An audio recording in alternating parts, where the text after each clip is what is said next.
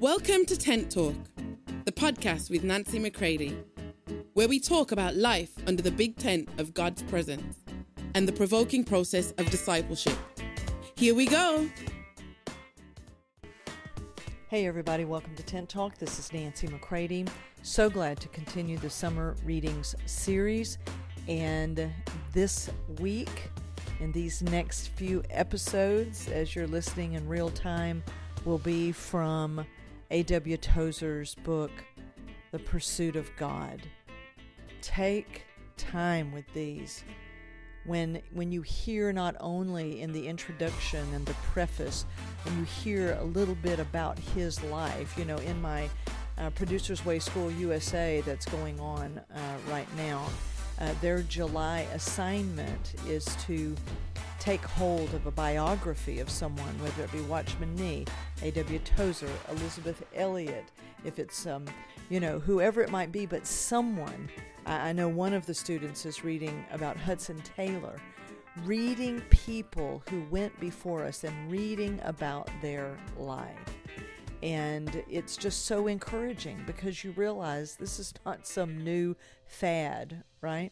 This isn't uh, something so radical. Right? This is this has been the norm of the lives of those that many times we stand in awe of them, but we never go any deeper to see what what is it that actually happened in their life.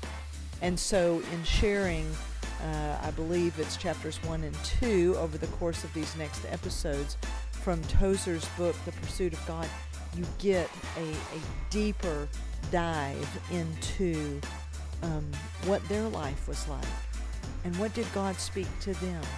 And then they left those things for us to be able to read so that we can navigate with Holy Spirit through the days of our lives that we are in right now.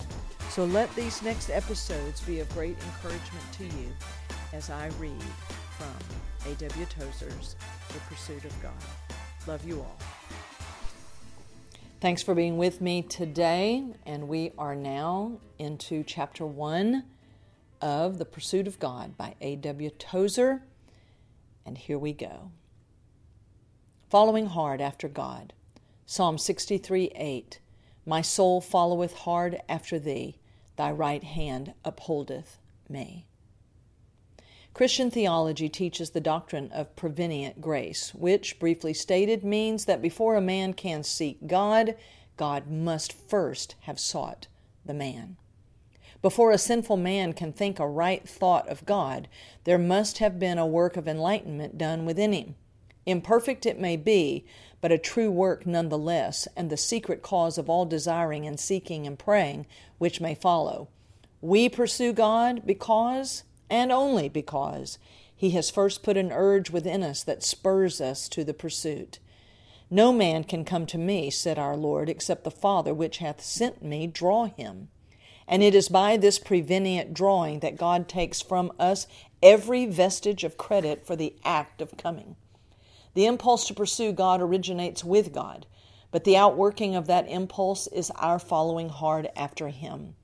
All the time we are pursuing him, we are already in his hand.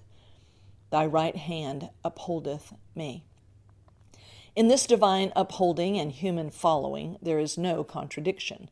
All is of God, for as von Hugel teaches, God is always previous. In practice, however, that is where God's previous working meets man's present response, man must pursue God. On our part, there must be positive reciprocation if this secret drawing of God is to eventuate in identifiable experience of the divine. In the warm language of personal feeling, this is stated in Psalm 42 1 and 2. Quote, As the hart panteth after the water brooks, so panteth my soul after thee, O God. My soul thirsteth for God, for the living God. When shall I come and appear before God? This is deep calling unto deep, and the longing heart will understand it. The doctrine of justification by faith, a biblical truth and a blessed relief from sterile legalism and unavailing self effort, has in our time fallen into evil company and been interpreted by many in such a manner as actually to bar men from the knowledge of God. The whole transaction of religious conversion has been made mechanical and spiritless. Faith may now be exercised without a jar to the moral life and without embarrassment to the Adamic ego Christ may be received without creating any special love for him in the soul of the receiver. The man is saved, but he is not hungry nor thirsty after God. In fact, he is specifically taught to be satisfied and is encouraged to be content with little. The modern scientist has lost God amid the wonders of his world. We Christians are in real danger of losing God amid the wonders of his word. We have almost forgotten that God is a person and as such can be cultivated as any person can. It is inherent in personality to be able to know other personalities, but full knowledge of one personality by another cannot be achieved in one encounter.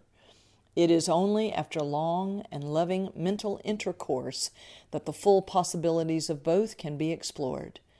All social intercourse between human beings is a response of personality to personality, grading upward from the most casual brush between man and man to the fullest, most intimate communion of which the human soul is capable. Religion, so far as it is genuine, is in essence the response of created personalities to the creating personality, God.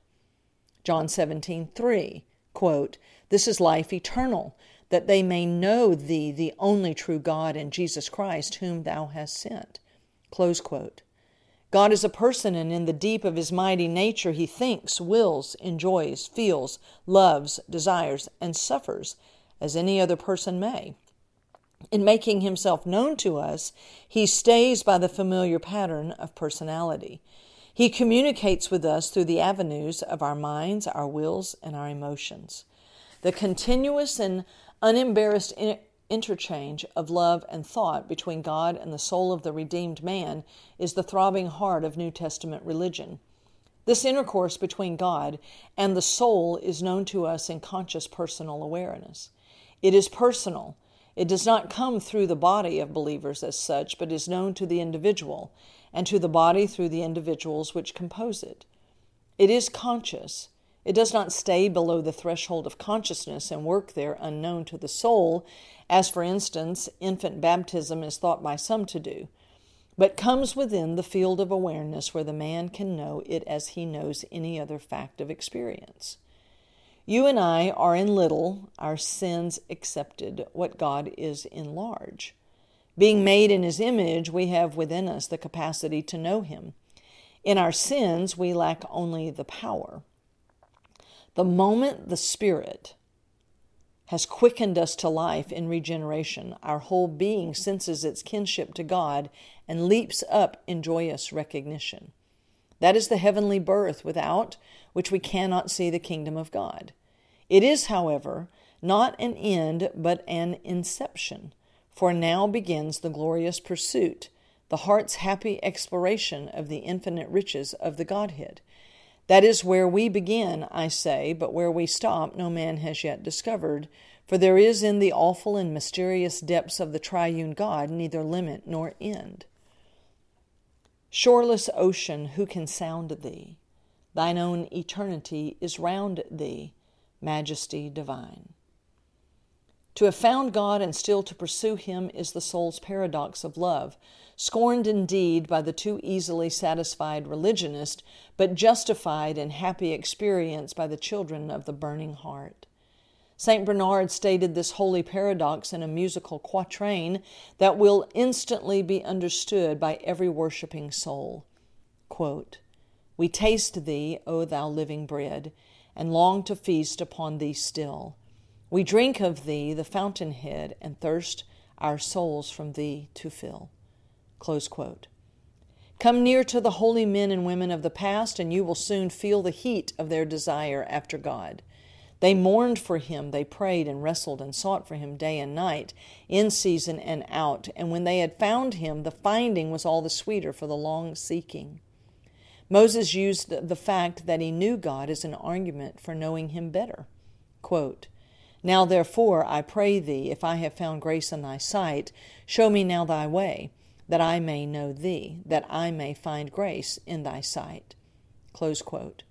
And from there he rose to make the daring request quote, I beseech thee, show me thy glory. God was frankly pleased by this display of ardor, and the next day called Moses into the mount, and there in solemn procession made all his glory pass before him. I will close here and we will pick up in our next episode. Love you all. For more information on Nancy, please visit nancymccready.com or follow her on social media at n